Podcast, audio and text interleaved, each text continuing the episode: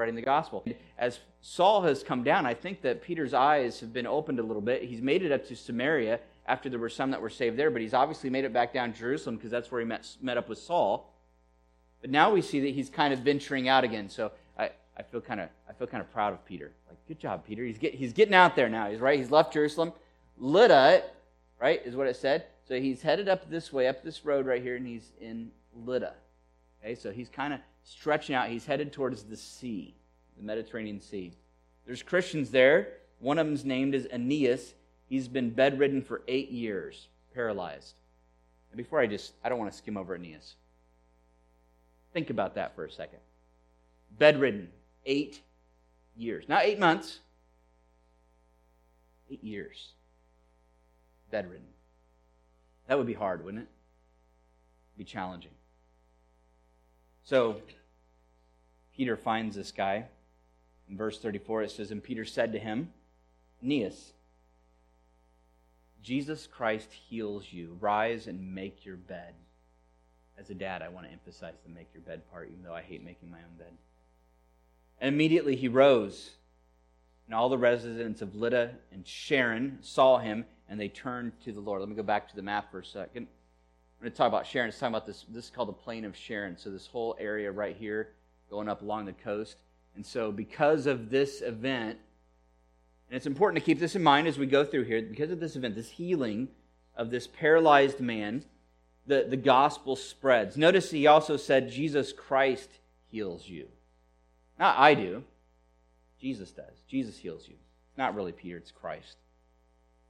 The response here is one of belief. The, the gospel is being spread, the news is being spread. It's important to keep this in mind when we understand the miracles in the book of Acts. We're going to see them begin to taper off a little bit. It's important to understand. And it's also important to understand that the emphasis, the reason, the purpose is about validating and spreading the gospel. And so this isn't happening all the time, but when it does happen, the purpose is for a spread of the gospel. And that's exactly what we see here. I want you to keep in mind as well, and I don't have a slide for this, but I want you to keep this phrase in mind. So, those of you that are my note takers, you might want to write this down. The power of Christ, or you could say the gospel, defeats disease. Right? We knew this already. Gospel, the power of Christ defeats disease. It has that ability. Ultimately, we know it will defeat all of it, won't it? When we go to heaven, is there going to be any more sick people up there?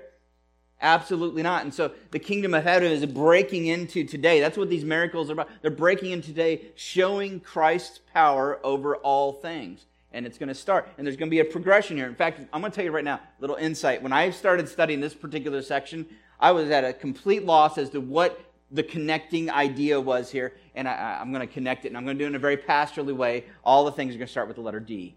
Isn't that great? So here we have Christ defeats first, he defeats disease. And so here's this guy physically, and so I'm saying disease as to refer to all physical ailments. Christ can defeat that stuff, and he's going to eventually completely. But right now it kind of breaks through a little bit to show his power over these things. You don't see miracles happening just because somebody really wants it really bad. You don't see miracles happening just because people are in a tough spot and they really need it, or they just believe so hard that it's got to happen. You see it happening for the purpose of the expansion of the kingdom. Keep that in mind. Now, let's continue on this story. Come on, click, click. I'm not clicking. There we go. There was in Joppa, I'll show you a map again in just a second. There was in Joppa a disciple named Tabitha, which translated, unfortunately, for the English language, means Dorcas. I think my wife has called me that before. Um, the name Tabitha and the name Dorcas both uh, are just one's a Greek, one's Hebrew, means gazelle. That's her name, just meant gazelle. She was full of good works and acts of charity. In those days, she became ill and died. And when they had washed her, they laid her in an upper room. First, let's figure out where this is at. So now, Peter, good job, Peter. Uh, Lydda, notice Joppa all the way over here on the sea, the coast. So he's headed out this direction. Okay, and somebody from Joppa hears that Peter is here. They don't even put her in a tomb, they just lay her down in an upper room. They heard about Peter. Since Lydda was near Joppa, the disciples, hearing that Peter was there, sent two men, urging him, Please, come to us without delay. He's already dead. Peter's reputation has preceded him. Who he's known for? He's known for being someone who is working for Jesus. So Peter rose, went with them. When he arrived, they took him to the upper room. All the widows stood beside him, weeping and showing tunics and other garments that Dorcas made while she was with them. So picture this, though, for a second. Once again, I don't want to skim over her story. This lady has been full of good works her life. And so these people, when Peter shows up, yeah, and I can just picture this being something that happens today. Somebody in our church has done tons of things and, and just helped and helped. And so when, the, when Peter shows up, what are they doing? They're like, look at these things that she's made. She's such a, I mean, and, and to, to many of these people, these, maybe it was a blanket, maybe it was some, something else that she's made, and they're showing it to Peter, and maybe this particular item has great importance to them. When I was in need, she brought me this. Right? When I was in need, and somebody else along the way, as Peter's walking into the house, Peter, my worst hour, she brought, she just showed up with this. And this is what she's been doing almost to try to convince Peter she's worth it. I can get that. I don't think that plays into necessarily what's going to happen, but I, I, get that. Can you get that? Somebody, there's some people you go, man, it just isn't right. This person needs to be with us. She's such a great benefit to all of us. They're mourning. You picture their eyes full of tears as they're showing the things. Maybe there's even other things hanging around. This is what she's done. Peter, put them all outside. This reminds me a little bit of a story in the Old Testament of Elisha. And there was a widow and a son, very, very similar. And it would have reminded all these people of this story. Peter puts them all outside and, knelt down and prayed. Once again, not himself. And turning to the body, he said, Tabitha, arise. She opened her eyes and when she saw Peter, she sat up and gave her his hand and raised her up. And calling the saints and widows, he presented her alive. Amazing. We talk about others being raised from the dead. Peter was involved in a miracle where someone got up from the dead. The power of Christ, you note takers, the power of Christ gospel, Jesus, he not only defeats disease, he goes that further step and defeats death. Death can't stand up against Jesus. This is not to mean that if you become a Christian, you never have to face death. Obviously so. But, but this is a breaking through of the kingdom. So the kingdom is, is seeping out, and it seeps out a little bit here and there, and, and especially in this time to validate that this is the real thing. As we get on through the New Testament, Paul talks many times about those who have fallen asleep. So, so being a Christian doesn't mean he's going to stop this every single time. Sometimes it breaks through. I can't help but think, and I think that these people couldn't have helped but thought, what a better person for this to happen to. Lord, we know you want her up there, but man, we could use her for a little while longer down here. And in God's wisdom, He does this. But I think once again, the purpose, right? The purpose, Tabitha, arise. She's sent out. The purpose is for the spreading of the gospel. In fact, we see this in the very next verse. And it became known throughout all Joppa and many believed in the Lord. And he stayed in Joppa for many days with one named Simon, a tanner. Notice again the consequence of the miracle belief, spreading of the gospel. We know that Peter's headed out a certain direction. The gospel has power to defeat, to defeat disease. The gospel has the power, Christ has the power to defeat death, but I think there's a bigger fish to fry.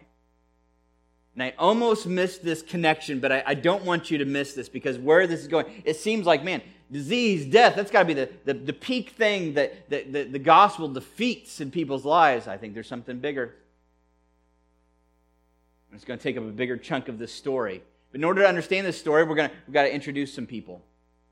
So let's introduce you to somebody else, into a city, Caesarea. At Caesarea, there was a man named Cornelius. And I'll put a map up here for you in just a second so you can see where Caesarea is at. Caesarea, there was a man named Cornelius, a centurion of what was known as the Italian cohort. A devout man who feared God with all his household, gave alms generously to the people, and prayed continually to God. Let's talk about Cornelius for a moment. Centurion, Roman soldier. Most likely would have been over 100 men or so, somebody of importance he probably would have made about five times as much pay as your typical soldier. So this guy is fairly well off, important to the society, important as a person. Part of the Italian cohort. He's not from around here. He's stationed, you might say, in Caesarea. But then we also hear these other things about him. He's a devout man, feared God, all of his household. He gave alms. There, there's three key elements to a good Jew. He's not a Jew, but there's three key elements to a good Jew. Uh, two of those is, is prayer and giving of alms. Is it mentioned both of those things with him? Absolutely. That's important. He's a man who fears God. Now, this term, God-fearer, Luke uses quite often throughout the rest of the New Testament. And without boring you with, remember my giant commentary? I did do some digging. Uh, without boring with all the, the details. This term does probably does not mean he was an actual proselyte. Do you know what I mean by that? He wasn't actually someone who had fully converted. So here you have on one end of the spectrum someone who is a Jew, born a Jew, right, practicing Judaism. You have right here, you have there, there are some Gentiles who we would call had converted to Judaism. And in some senses, they were considered to be Jews. They converted to Judaism. They'd been, you know, men that had been circumcised. There's all sorts of things, and they're following all the law. But then right here on the edge, the fringe of this, there were also people that Luke calls, and you find other references of this in Greek literature. There are people that were called God-fearers. That's what he's called here. Did you see that? Feared God. These people were people that hadn't converted fully, but there was a lot of aspects of Judaism that they were following pretty good guy. He was following the, the right, the one, the true God. This is important. I think there's a couple reasons why this is important to understand this as we progress. Number one, there's a big, a big biblical reason. Christianity is spreading to the rest of the world. I mentioned that already. Here's a guy who's, who's not converted, he's not in Judaism at all. He's not even on the, the weird part, the Samaritans that the Jews would have thought. I mean, he's like out there. He's kind of headed that direction. He's kind of close, but he's out there. And so, so having the gospel, and bringing this guy into the story is, is a key important element to understanding Scripture. I think there's a small biblical reason. I think this might apply to you. Our society is full of people that I would say are kind of like Cornelius here. On the one hand, they, they, they would say they fear God, and there's aspects of the one true God that they, they're kind of going along with. They're giving of alms. It's like giving to the poor. They pray. In fact, they like to say it. Something happens where they say, Our, our, our prayers are going to be with you. You ever heard that? We'll be praying for you. Uh, uh, but, but they're, not, they're not all in. It's important to see as we progress through this story that here you have this guy, and you, even though it says all these great things about him, you're going to see as the story progresses, Cornelius still needs Jesus. He was devout, feared God, gave alms. He's already topped out most of us. Prays continually. He just surpassed the, the vast majority of people in, in the good things that he's doing. But you're going to see in the story, he still needs Jesus. Keep that in mind. Verse 3. About the ninth hour of the day, he saw clearly in a vision an angel of God come in and say to him, Cornelius. So an angel, here this guy, an angel shows up. Do you think he's going to be full of feelings of warmth and calmness and peace as this angel shows up to him? What do you guys think? No. Uh, It, a lot of people, I hear people talk about it's like when, when angels show up in the Bible, people are like falling on their face, scared to death. And that's exactly what you see with Cornelius. He stared at him in terror, as I think all of us would if an angel actually did appear to us. We'd be like, oh, I feel so comforted. We'd be like, He said, What is it, Lord? As in, Sir, what is it, Lord? And he said to him, Your prayers and your alms have ascended as a memorial before God. And now send men to Joppa and bring one Simon who is called Peter. He is lodging with one Simon, a tanner, whose house is by the sea. Joppa, by the sea. Simon the tanner, by the sea. A couple of important things here. Now, I hope you're getting the feeling of something building. You feel it building? We're getting to something big here? I hope so. Notice here, your, your prayers and your alms have ascended as a memorial before God. Understand that for a Jew, now even though he was on the edge here, he wasn't full proselyte, for a Jew, Jews that couldn't make it back to Jerusalem and offer the sacrifices the right way, in the Old Testament, you see them being able to offer up prayers and alms as a replacement or a substitute to being able to actually offer a sacrifice. And the Bible talks about those things as being acceptable to God. And that's what this is talking about here. It's just saying that God recognizes that you, you've at least pointed your feet the right direction uh, of the truth and how you ought to be. And so he, even though he hasn't been able to go to Jerusalem to offer up sacrifices, and he wouldn't have been allowed in to do that, what do you see here? He's offering prayers and alms, and it's, and it's pointed out by this angel. You're doing the thing that God accepts as a replacement to being able to get to there and offer those sacrifices. But Cornelius, there's still something else. Need a, there's a guy in Joppa. He's got the good news for you. Go down and get him. He's staying with a guy named Simon, a tanner. He's by the sea. And the angel who spoke to him had departed. He called two of his servants, and a devout soldier from among those who attended him. And having related everything to them, he sent them to Joppa. So he's up in Caesarea. I'll show you a map in just a minute. He immediately obeys. How will Peter respond? He's seen the gospel's defeat of disease. Right? Recently, Peter's been reminded Christ is powerful. He's seen the gospel's defeat of death. Powerful. But I think there's something else lurking that needs to be defeated. I think it's lurking in Peter's heart. So I want to put it this way the gospel of Jesus Christ defeats discrimination. There are plenty of laws about non Jews in the Old Testament. There were also plenty of laws about how they ought to treat foreigners who wanted to be part of Judaism.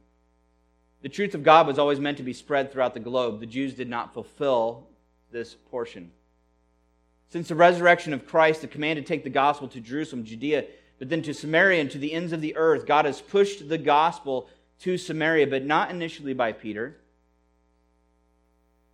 There's some stretch to non Jews. We think of the Ethiopian eunuch and Philip but again, not initially by Peter. That was what the command had been by Christ, wasn't it? To Peter. Peter's now venturing out. Once, I, once again, I said I'm kind of happy for him. He's venturing out. Hey, Jerusalem, Lydda, Joppa, he's kind of up here hanging out. You go up the coast, there's a city, Caesarea. When you see the word Caesarea, what does that make you think of? Caesar right? Do you see that in the, the name of it, Caesarea?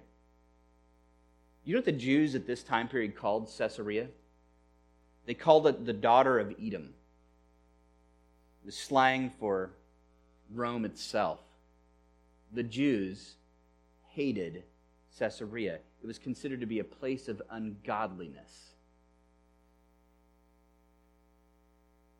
You, you don't go to Caesarea unless you want to do the wrong sorts of things. You know, you guys know Peter's given name before he was called Peter by Christ? I know you know part of it. What is it? Simon. You know his full name? Simon Bar Bar Jonah. Simon, Bar Jonah means son of, Simon, son of Jonah. Now, not the actual Jonah, but I do think there's some irony here. Do you guys remember the story of Jonah? We, we studied him here. Remember Jonah? I hope that if you've been in children's Sunday school at any point in your life, you've heard the story of Jonah. God comes to Jonah and says, Go to Assyria, right? To the capital, Nineveh. And Jonah doesn't want to go because he hates those guys. They're evil. They're horrible. They don't you know what they do to people, God? They're, they're wicked, wicked people. I would much rather they all died, God.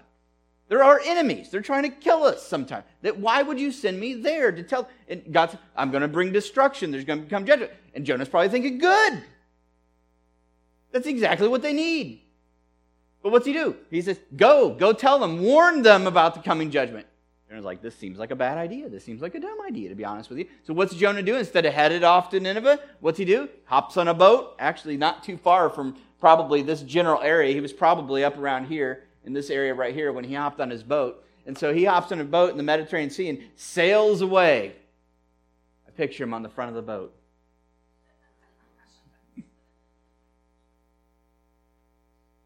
Is God going to let him make it away? No. God is going to turn him around. You know, it takes Jonah three days in the belly of a what we think is probably a whale. It a big fish Either way, ugh. To get his mind set straight. Peter's name, Simon, son of Jonah, I imagine might have a similar thought process to this Caesarea. I mean, he's ventured out. He's doing pretty good. Good job, Peter. Made it to Joppa. Next big city up the coast. Caesarea. What's Peter doing? Hanging out with Simon the tanner. Simon and Simon. Right? He didn't want to head any further, I don't think. Keep Jonah in mind as we talk about this next step. Verse 9 The next day, as they were on their journey and approaching the city, Peter went up on the housetop about the sixth hour to pray. So the guys from Caesarea Cornelius are headed down the coast to find Peter, who's staying with Simon the tanner. Peter is at Simon the tanner's house. He may be thinking already, he's kind of stretching himself a little bit. Simon, who's a tanner, uh, would, would have been perpetually unclean in a Jew's eyes because he would have been dealing with dead bodies. So Simon, you know, Bar Jonah might have been thinking, man, I'm really stretching myself here, Lord. I'm, ha- I'm li- staying at the house of this guy. That's really pushing it. So he's up there. He goes up to the roof to pray about the sixth hour, following his routine. He's hungry. I get that. Wanted something to eat. But while they were preparing it, he fell into a trance. So he's up there praying and he kind of zones out. Sees the heavens opened. This is weird. And, and something like a great sheet descending. It's a picture. I, I picture it like four corners of it, right? Just great sheets. Maybe it's it's pulled up at the top, but then as it, it, it sits, it kind of unfolds and opens up before him. And he was hungry anyway, and so he's looking at this, and so he's sitting there. And uh, in it were all kinds of animals and reptiles, birds of the air. And there came a voice to him Rise, Peter, kill and eat. Peter said, By no means, Lord, I can't do this. For I've never eaten anything that is common or unclean. And Peter knows the law. He knows what he's supposed to eat and what he isn't. I, have never done this. I, I can't start now. The voice came to him again a second time. But God has made clean. Do not call common. This happened how many times? Many days with Jonah in the belly of the whale? Oh, interesting. This thing was taken up again at once to heaven. By the way, I, I'm happy about this because this, now we can have shrimp and ham sandwiches. That's not really an important biblical concept. I'm just throwing that out there. Verse 17 Now, while Peter was inwardly perplexed as to what the vision that he had seen might mean, behold, the men who were sent by Cornelius, having made inquiry for Simon's house, stood at the gate and called out to ask whether Simon, who was called Peter, was lodging there. So he's up there. He's, he's come out of this. This happened three times. Don't call common, you know, or unclean what I declare to be clean. He's sitting there scratching his head, probably still hungry, going, What does this mean? I don't get it. And while he's wondering about this, out at the gate, some guys show up from Cornelius and say, Hey, is you know, yelling over the gate. Is Simon, who's called Peter, is he is that Simon here? And while Peter was pondering the vision, the Spirit said to him, Behold, three men are looking for you. Rise and go down and accompany them without hesitation, for I have sent them. Interesting, isn't it? Now, pause there for a minute. A couple of things here. Like I told you, first of all, this is going to have to be a two part because for me to dig into the next section is, is huge, and I can't get into all that. But I think there's some things we can begin to learn right here. First of all, the gospel's for everyone. I think our church is pretty good at this. Church is pretty good at this. I don't think there's any limits as to who or what walks through our doors. I think everybody feels welcome. I hope so when they come into this church. Not true of all churches, not true of all times. We've got a short little story I want to put up here real quick. Just I'm going to read this to you. Um, the story comes from a, a commentary on Acts by a guy named Hughes. He shares this. It says Mahatma Gandhi shares in his autobiography. You guys all know who Gandhi is, right? Major religious leader in Hinduism. Mahatma Gandhi shares in his autobiography that in his student days in England, he was deeply touched by reading the Gospels and seriously considered becoming a convert to Christianity, which seemed to offer a real solution to the caste system that divided the people of India. India has a caste system. Right? These people, these people you're looked down on, these people are respected, right? Very much like that. And in reading the gospel, could you understand why he might think that after reading the gospels? I mean, Jesus, who's he hanging out with? Jesus God in the flesh, and who's he? He's sitting with the tax collectors and the sinners. I think somebody like Gandhi, who may have been uh, lived through that type of oppression that you see in India and the castes, and might have read the gospel and said, "Man, I like this Jesus." And in his autobiography, means this is the biography he wrote himself, right? Considered becoming convert to Christianity. One Sunday, he attended church services and decided to ask the minister for enlightenment on salvation and other doctrines. But when Gandhi entered the sanctuary, the ushers refused to give him a seat and suggested that he go elsewhere to worship with his own people. He left and never came back. If Christians have caste differences also, he said to himself, I might as well remain a Hindu.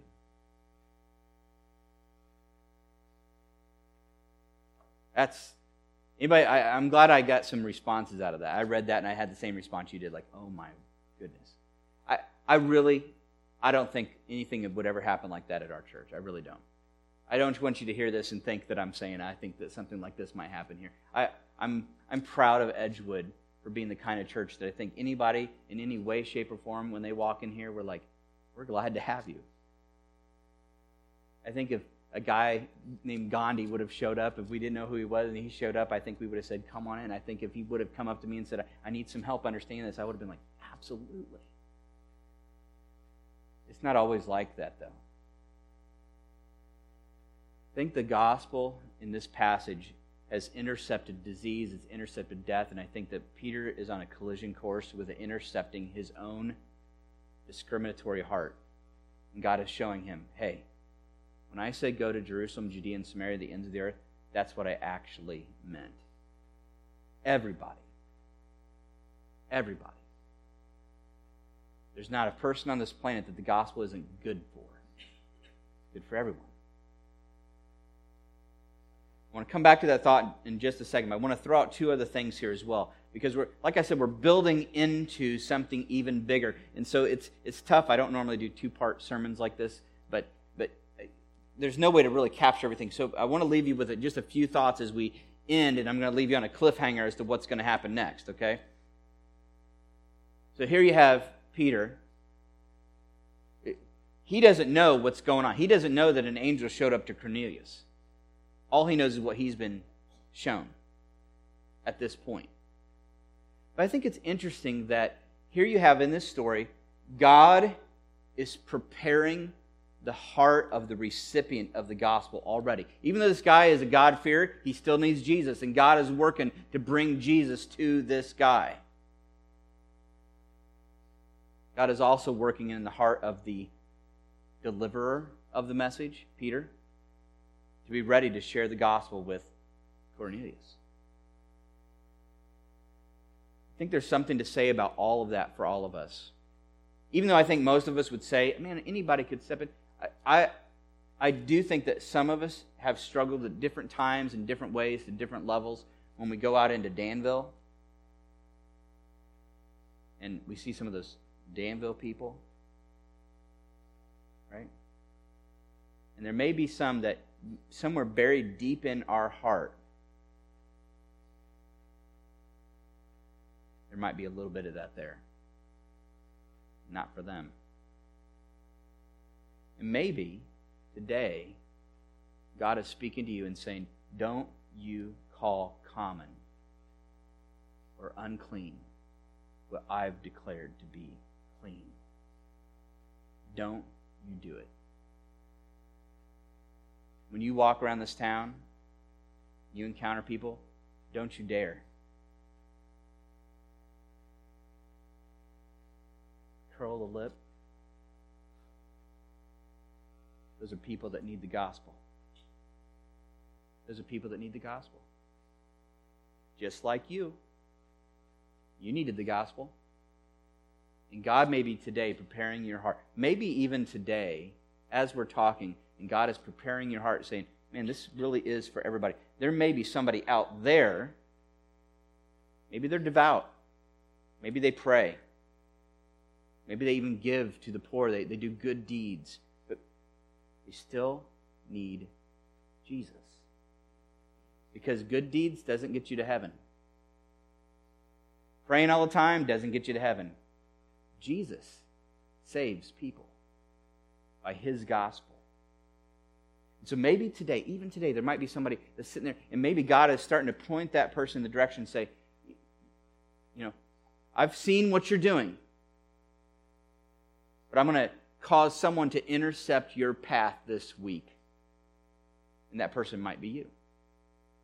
And just like Cornelius and Peter are going to intercept and this, this is a pivotal moment in scriptural history on the big picture, but also on the small picture. This is exactly, I think, what happens so often when people come to Christ. God, God is working, pushing, pulling, whatever it is, bringing them on a collision course with someone who has the gospel like you, and you're on this, and, and you're going to intersect. They might seek you out like Cornelius. Maybe they don't. Maybe you just run into them, and a conversation sparks up But you don't know when you leave this room, you don't know who God might be working and preparing and bringing to the gospel. And He wants to pull you into this path and bring you on this, this collision course to share the gospel with them so that even though they're devout and good, God fearing people, they need Jesus. And you might be the one that shares it with them and maybe they've heard it a thousand times, but man, you cannot read the Bible. We're talking about this today in Sunday school. You can't read the Bible without seeing that there's a lot of times people hear, hear, and hear, and they don't get it. But God, at some point, opens the heart, opens the mind, opens the eyes, and God maybe use you to be that person that says it. This time, that you share the gospel, and maybe you fumble over your words, and maybe you stumble over how you say it, and maybe you, you walk away thinking, man, that was the dumbest way the gospel's ever been shared. But you, you do it. And that's the time that God opens the eyes, because it really doesn't depend on you anyway. Keep that in mind as you go through this week. Who is God preparing you for? In the process of doing that, remember that God, He can knock out disease anytime He wants. Whatever ailment you have, whatever physical problem you have, if God wanted to, for the purpose of the gospel, He could knock that out. Death might be looming. He's got that covered. He may not do it here. One day he will. But there might be a bigger fish to fry in your own heart right now. And maybe it's got revealed just enough today. Maybe as I was talking, you thought, I've, I've thought that about people. I don't say the words and I don't say it in my head, but there's some people I look at and I go, ugh. Maybe God peeled back a little bit of your heart. He wants to show you that the gospel that can defeat death, disease, it can also defeat that discrimination that's residing in your heart. Humble you, bring you to a point of repentance where you walk out in this world just thinking, man, I'm just a beggar showing other beggars where there's bread. All I am. I'm going to leave you on this cliffhanger. What's going to happen next? How's Peter going to respond? He's been shown the truth. Don't you do it, Peter. Don't call someone unclean who isn't. That God declares clean. What are you going to do? I'm going to leave you hanging. If obviously, if you really want to know, you have the book. I hope you have the book. You can read it. You can find out what happens. That's okay. But for your sakes, I hope that you keep this in mind as you go through your week. Who might God be orchestrating to intersect in my life to share the gospel with this week? I'm going to close in prayer, and when I do, I want to pray specifically for that.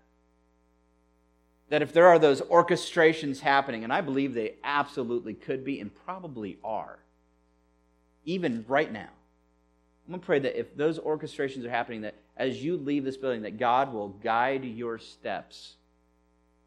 And when the time comes, you'll know. You'll know. This has been planned by God, this meeting. And I would even suggest that you tell the person. You may sound crazy when you say it, but I would suggest that you even tell them this is a divine encounter.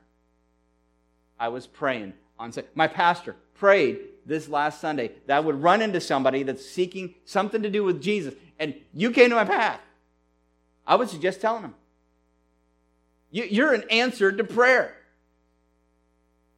I was praying that I would run into you. I didn't even know you when I was praying I was running I would run into you this week. That might scare them away, but it might not. That might be the exact thing that they were hoping somebody would say. Let's pray.